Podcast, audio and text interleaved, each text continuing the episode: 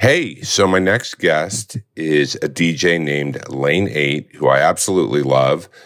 You may not have heard of him if you are not that into electronic music, but he has a certain sound that I absolutely love.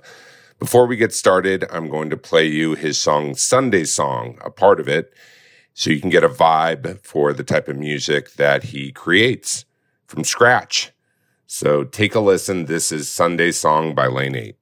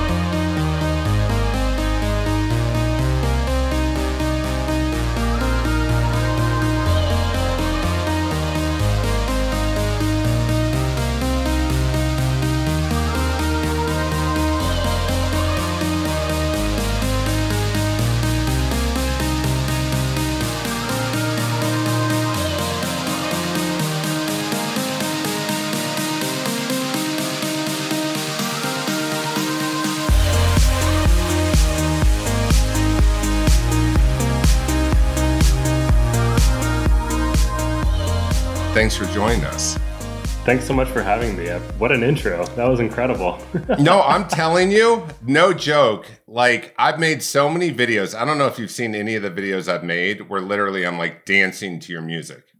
My manager sent a couple of them over. Yeah. When like when this whole podcast thing came about. Um, so yeah, yes, I have. Because the thing I love about your music, and I mean everything I say, for me, it's been my music of twenty twenty. And it literally is meditative, soulful, um, happy. It's emotional. It's a journey. You can dance to it. I find it just so unique, and I really appreciate you creating it. I wrote this last book that comes out in December. A lot of the inspiration, I would turn on Sunday Song. That song, Sunday Song, is a smash. Like, that is my favorite song this year. Thank you so much. It's very kind of you. But uh, anyways, I'm fangirling uh, right now. And I never, and by the way, like, I've had huge guests. I've had Doctor Phil. I've had Jessica Simpson. But, you know, there's something about music and the creation of music. And what, like, what inspired you to become a D J? And what's your process in terms of creating music? Well, it was sort of a long journey to get to being a D J, actually. Um, I, I've always been interested in music. Um, my my dad was a huge music fanatic, and we always listened to records growing up. And then I got interested in making music um, just through piano and guitar and playing in bands with my sister when I was eight, nine, ten years old. And then at some point in my early teens, I, I got a drum machine and a keyboard. And I realized that I could make an entire song just myself, and I didn't need like my sister or my, or our, one of our buddies to play drums or whatever. Um, and that was like a big step forward in terms of realizing, okay, I can just do this whole thing myself. Um, because I was, I always felt like I was a lot more into it than any anyone around me. Um, it's really like all I wanted to do was just like make music. And I think the, the other people in that circle were kind of like, it was like another one of many things that they were interested in. Um, but I was pretty obsessed. And shortly after that, when I was in high school, I I got my first copy of a program called Fruity Loops, um, which was like an entry-level computer production software that a lot of people started out on. And I got totally hooked and just made music all the time from in my high school years and my college years. And then um, after I graduated college, um, I had been making dance music for a while, not really having any success. But once once the music got to a point where some D Js were pl- playing it, people like The Magician and Jody Wisternoff from Anjuna, um, they um, it, it sort of became clear that this was like a viable path for me. Um, so while I'd had this sort of tangential relationship to DJing, um, it wasn't really until the Lane eight project started taking off that I started DJing like all the time, like I do now. Um, before that, I would just, you know, we would, I would play like for ten friends at a party, like at the end of the night. Um, but I, w- I was never like a DJ DJ um, growing up. And were you, when you started making music, what did your parents think? They loved it. They were super cool. Um, Like all my birthday presents for years and years were like all like it would be like a guitar amp or like a new cymbal for my drum set or whatever. Like it, I was just like super obsessed, and I think they were happy that I was like doing something productive rather than like just playing like shooting video games or whatever. Right. Um, so yeah, they were super supportive. My dad being really into music, obviously, um, was it was just sort of a natural fit. And so how do you come up with your sounds? Because I find them to be, like I was saying before, um, it's almost like it, you have a certain sound that's so meditative and you can also dance to it. And it can get, like, how do you come up with these sounds? Um, it's trial and error. I mean, it's, you know, every you, everybody starts in the same spot, right? You start with just a blank, not, there's nothing there. And then you have to just sort of somehow get over that hump of like just trying things and having them not work out. And then eventually you land on a sound that actually works. Um, but it's, you know, it's it's a mixture of just using like these synthesizers that have these sort of, especially the software ones now, they're so advanced and so they have so many capabilities that um, I think most professional producers don't really understand the full capabilities of the synthesizers that we use every day. Um, and you really, the deeper you go, the more interesting sounds you can make. Um, so it is sort of something just to sort of dive into head first and really, um, yeah, just, just, try to go all out. And I think that's that's one of the things that attracts me to electronic music is the pursuit of new sounds. Um, you know, there are there are super groundbreaking and unique bands um, or singers, and you know there are super unique sounds in every genre of music. But electronic music, it's almost about coming up with new sounds. That's like one of the main tenets of electronic music, and one of the main things that I love about it is that the goal is to make something that's super different. You're not trying to make the same sound that you did in the last album. You're trying to evolve and make a new thing. Um, so it's sort of a different approach to music making, and one of the things that I really like about electronic music. And what, what's been the hardest thing for you in this career? That's an interesting question. I, I, You know, when I look back on my career, which is not a super long career, I've been doing Lane eight since two thousand thirteen. So it's like seven years. Um, looking back, it's like amazing to me how well everything has worked out for me. Um, I feel like I've been really, really fortunate. I think probably the toughest thing, the toughest period uh, for Lane eight was when I moved to Germany um, at the end of two thousand thirteen. Um, and I lived there for a few years. And I had been living in San Francisco and had started getting booked to play shows around the States and was building a na- bit of a name for myself. And things were going fine. And I just sort of thought that if I moved to Europe, I would be able to do the same thing that I was doing in San Francisco there. Um, and I had a bit of a rude awakening, um, which was that nobody in Europe had any idea who I was. Like, my music had not reached the same level of penetration there as it had in the States. Um, and so that, you know, that was tough. That was a hard pill to swallow. Um, but you know, I was there for several years. It was, it was actually a great time um, in my life in so many ways. I got exposed to so much great music that I wouldn't have been exposed to just being in Germany at that time, um, when so many producers that I really admired um, were living there as well and doing shows there and rubbing elbows with people that would go on to influence me a lot um, in, in later productions. So, um, yeah, I, I kind of tried to take a positive spin from it. But that, I guess if I had to point, pinpoint one point in time that was particularly tough, that would probably be it. So nothing nothing is tough for you today in this career. Like, I can tell you in my career, so I this Coach Mike brand, right, launched two years ago. Prior to that, I was working with entertainers. I've been in mental health for almost over eighteen years, right? Mm-hmm. All behind the camera. Went on music tours, traveled the world, and then Doctor Phil was like, I'm I had him come to a charity event. I met him, and all of a sudden I started getting thrown on T V, right? Like, I didn't have this big vision. Like, a lot of artists are like, I dream about selling out a, an arena or my legacy, like, that I would meet with. And I was always like, who wants to do that, right?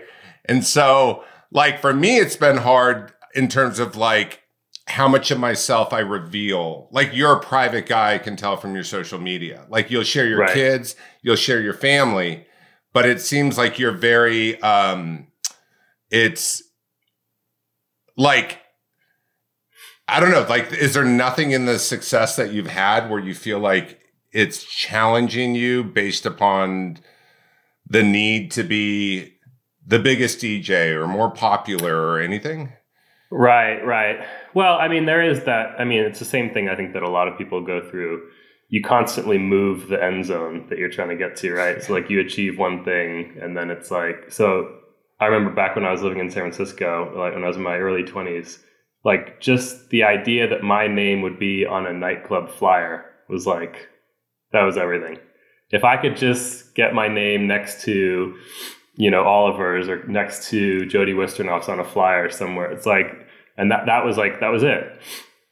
And then, of course, you achieve that and you achieve it many times over, and then it becomes like just like whatever, you don't care about it anymore. And then you're on to the next thing. It's like, then you want to be on a festival flyer. And then it's not only enough to be on a festival flyer, you also want to be like one of the top ones on the festival flyer.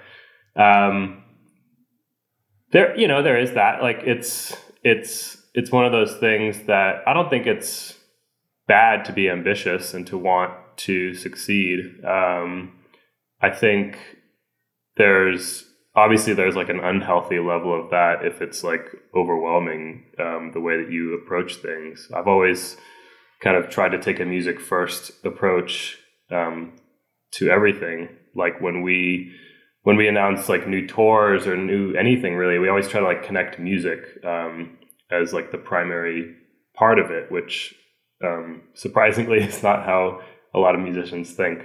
But um, yeah. I mean, as far as like success and like fame or whatever, um, you know, like I don't, I don't obviously deal with like any super high level of like intrusiveness into my private life. Um, and in terms of social media or interviews or whatever, like I, I don't do like a ton of press. I never have.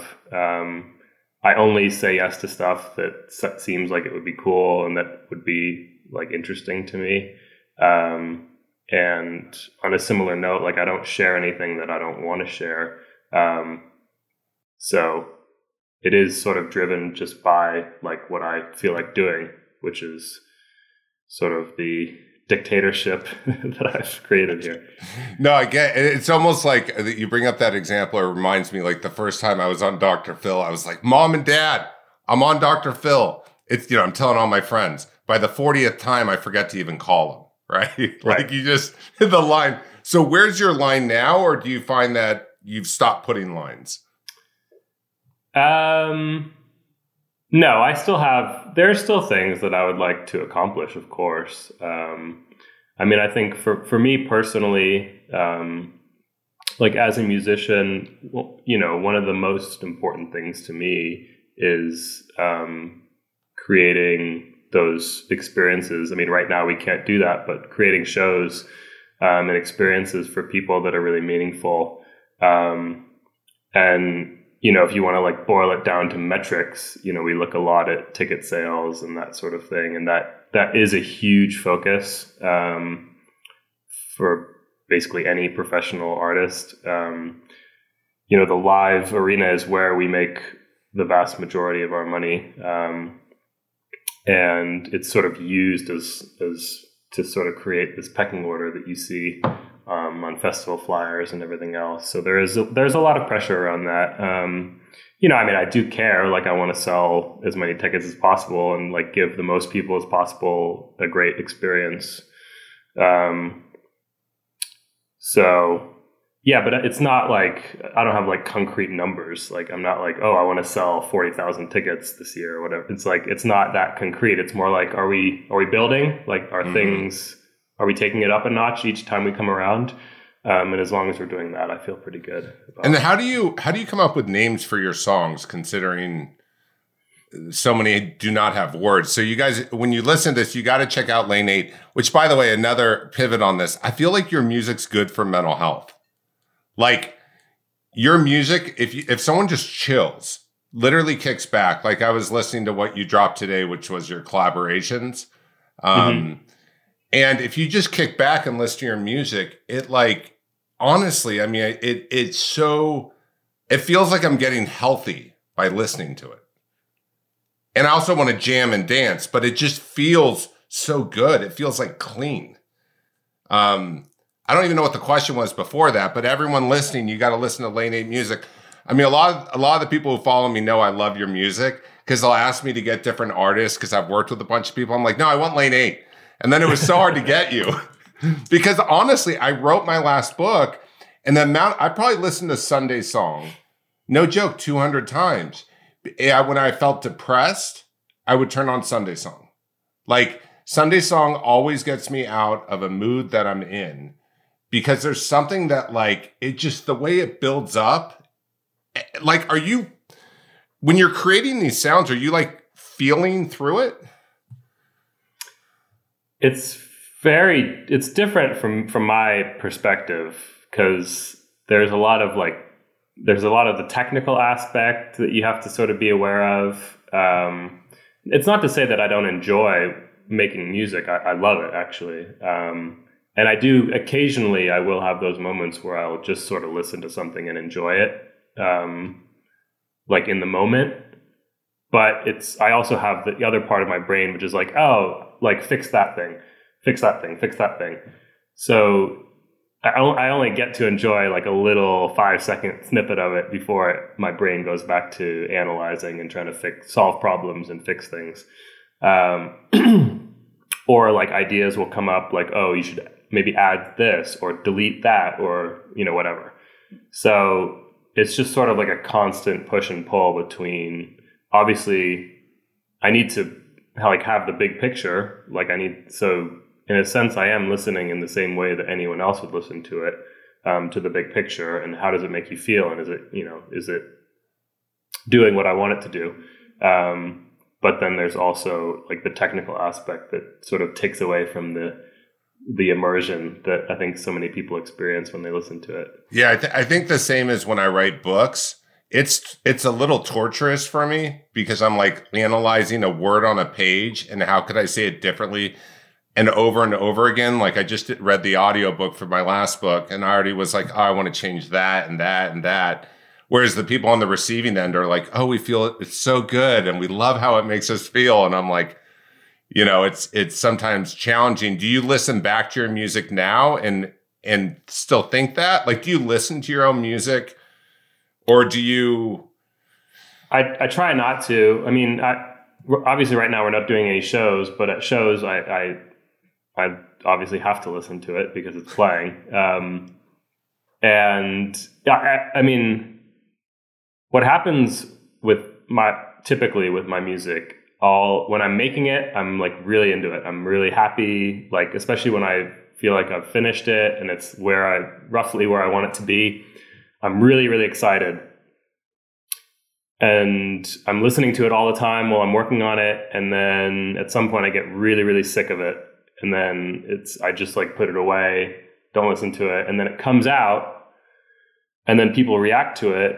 And I mean, thankfully, usually the reactions are positive, and then I sort of fall back in love with it a little bit based right. on people like enjoying it. Um, but then having to play it or having to play it, like playing it, at shows, um, sometimes get super sick of it again. So it's this sort of up and down oh, yeah. thing that happens. Um, and I always, like, I never stop, like, analyzing stuff. Like, if I hear an old track, I'll just be like, what was I thinking? Like, why did I put that there? Um, so that never stops. I'm sure in the same way, like, if you read, like, an old piece of writing, it's just like, what what, what was I doing?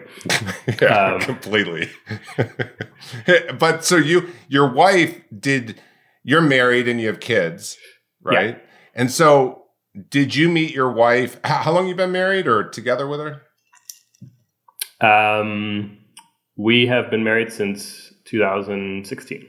So, so you, she met you after you were, she met you after you had started being Lane eight. It was sort of side by side. Um, I was just making the f- like first two or three tracks when I met her, actually. Um, so...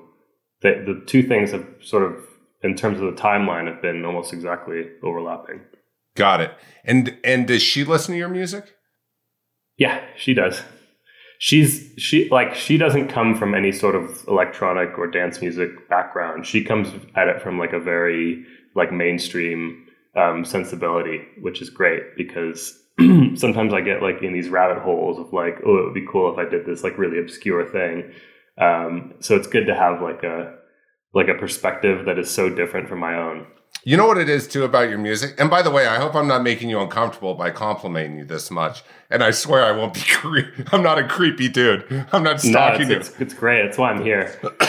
But, um, so I used to be a hardcore like raver kid, right? Like Candy Kid, mm-hmm. like went to the first right. Nocturnal Wonderland, like bartended at the oh, Roxy wow. in New York. Yeah, went to Juju Beats, was at a party every weekend for years. It's like, and I also was extremely high, right? I ended up like completely losing it because, you know, Candy kids seem to like to uh, chew on ecstasy and, and do some meth.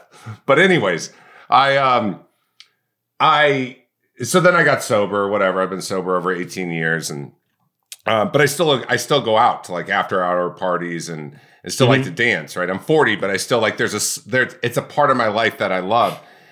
And like, you, do, do you find it's like challenging to work in any of those environments? Like, is it because of the hours, because of the crowd you're around, because there's people with no boundaries around D Js typically?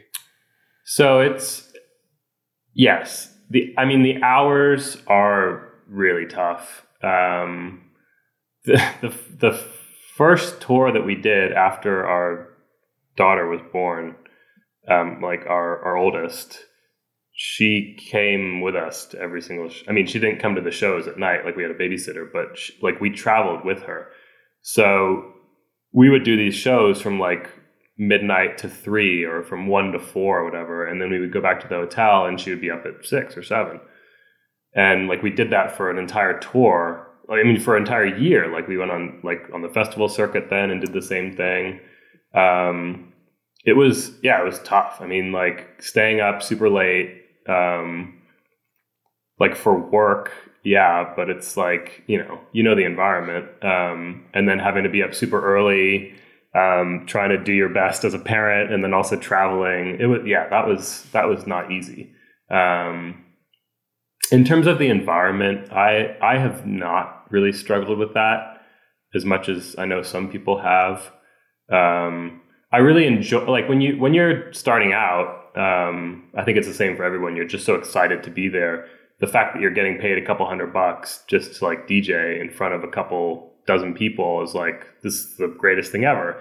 Um, and so I really enjoyed that. Like, you know, the first time you get on a plane to go play somewhere outside of your home city, all that stuff like is, is so special. And but those are the environments where um, you deal with people who are like really drunk or really high, or, and like are all in your business and like want something from you. Um, and that can be challenging. As as the project has grown and the shows get bigger and bigger, um, there is this wall that comes up between you and the audience, for better or for worse, um, where, you know, there are shows where if I didn't want to, I wouldn't have to interact with anyone. Like I could just be completely isolated, go on stage, leave, go to the hotel. I wouldn't have to interact with a single person besides mm-hmm. my Maria, my tour manager. Um, so, I mean, I do meet and greets because I like to like get in front of people and like hear what they have to say and, and get that energy. It actually helps me, um, in terms of motivation. Um, but yeah, as you, as you, as you sort of move through that system, um, there is a natural element of, you, you know, you're not like two feet away from people like all night, like when you're first starting out. So it's kind of an interesting evolution of things. I've always thought it's a little, well, I get why, but it's such a bummer that these start so late.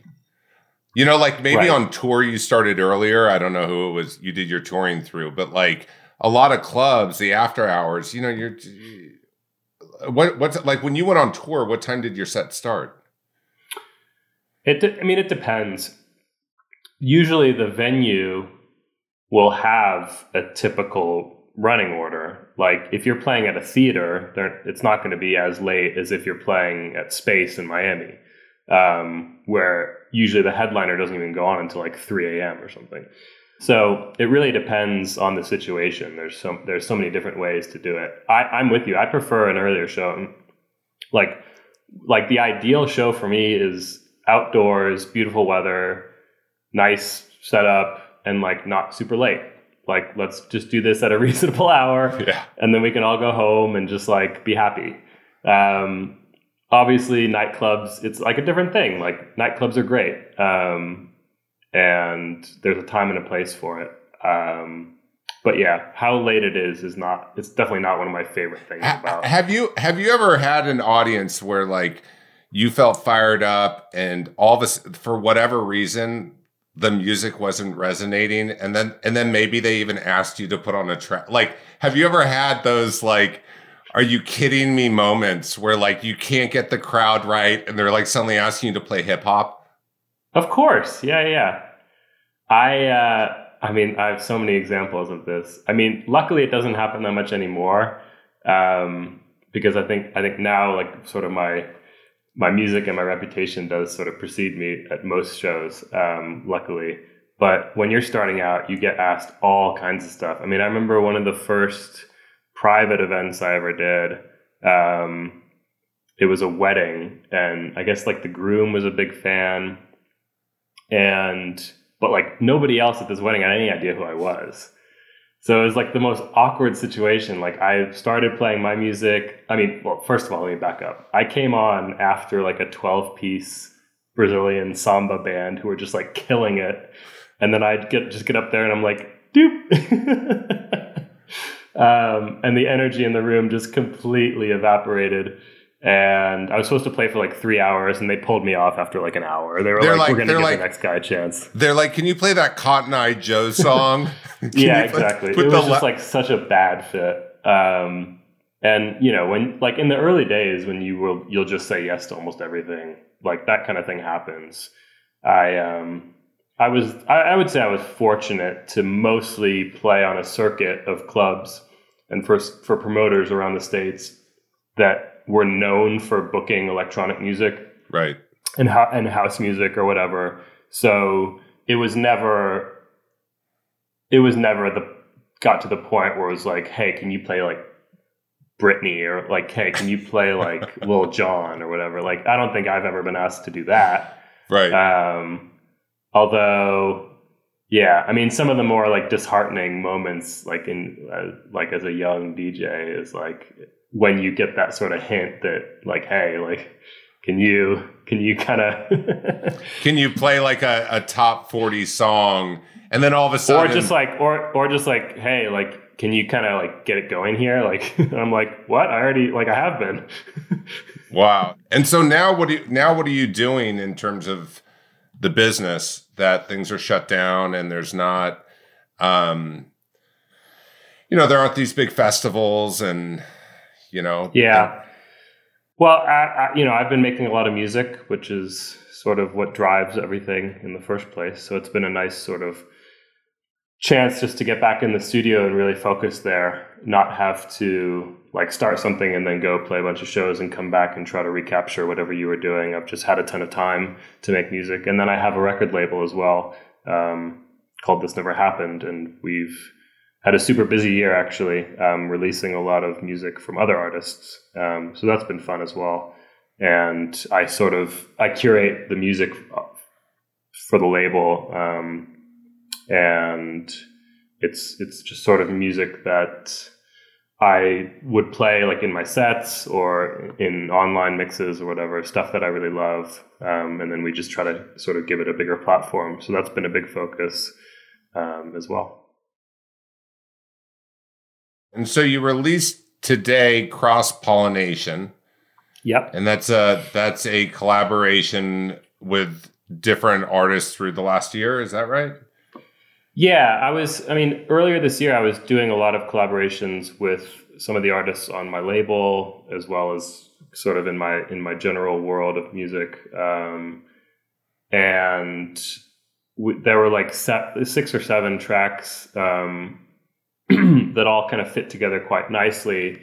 And so we kind of thought, well, let's just put these all together. Um, it's sort of a snapshot of like quarantine for me. Like, right. It's been in so many ways such like a lonely year, and making music with like with my music buddies, even though we're super far apart, like some of them live in the Ukraine. Um, so them, some of them live in L A, or, you know, even though we're hundreds and thousands of miles away, um, it has provided some level of like, hey, like we're, we still have this thing that we're all like pushing towards. Um, and so that was the sort of the whole concept behind doing that album. But yeah, it's, um, I think it's seven, seven collaborations from this year. Um, all, all from me with seven different artists. So and, and project. Awesome. Is there any one song that you're most proud of that you've created? Uh, it's you, like my feeling on that is always like whatever I'm working on right now. Cause yeah. like I, like I t- told you before, like once I've, once I'm done with something, I it's, usually I'm super sick of it. And I'm just, just like, yeah. no, I like, don't ever want to look at it again. um, so like what excites me is working on new stuff. And, and so it's, it's very hard to answer that question, I guess. Um, and like, I'm, you know, I'm not the kind of artist. I've, I've never had like a hit song. Like I don't have any hit songs. Um, like I have plenty of songs that have been super successful and I'm like super happy with how they've done. Um, but I'm not an artist where it's like, oh, he's the guy who made that track. Like I don't have any tracks like that. It's all, they're all just sort of, they've all just sort of been on the same general level, um, which I think is really great. Um, and I enjoy that. It's, it's not like when I go do a show, everybody is just waiting for that one song, which would drive me insane.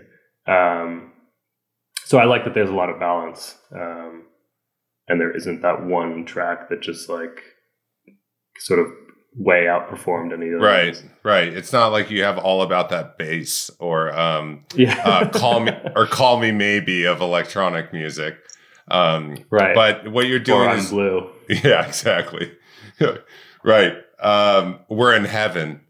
Um, mm, banger. Yeah, banger. So, um, uh, but I do still think Robert Miles is amazing. Uh, all of his yeah. old school music, like Children and Fable and all that stuff is that, that kind of, that's, that's been in commercials and it lives and breathes, mm-hmm. but, um, all right, cool, man. Well, I'm, I'm so appreciative of you coming on the podcast. Of course. Um, happy to know, be here. Thanks so much for having me. And, uh, we will, Uh, everyone follow Lane eight Music on Instagram, on Spotify, or any of the music channels. It's just Lane eight. It's Lane and then the number eight. And uh, check them out. And you'll hear me talking about it in our empowerment group and also through our email list and everything. So thanks again, man. Thank you. All right, cool. Thank you, Lane eight, for coming on Always Evolving. As you heard, I'm a huge fan. I'd love for you guys to subscribe to this podcast, rate it, give it a five star if you dig it. It certainly helps me out. Also, I have a free empowerment group that meets every Tuesday at five p.m. Pacific time.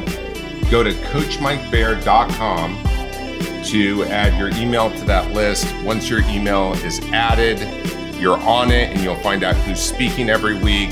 This last week I spoke, but I've had amazing guests, and hopefully you will join us.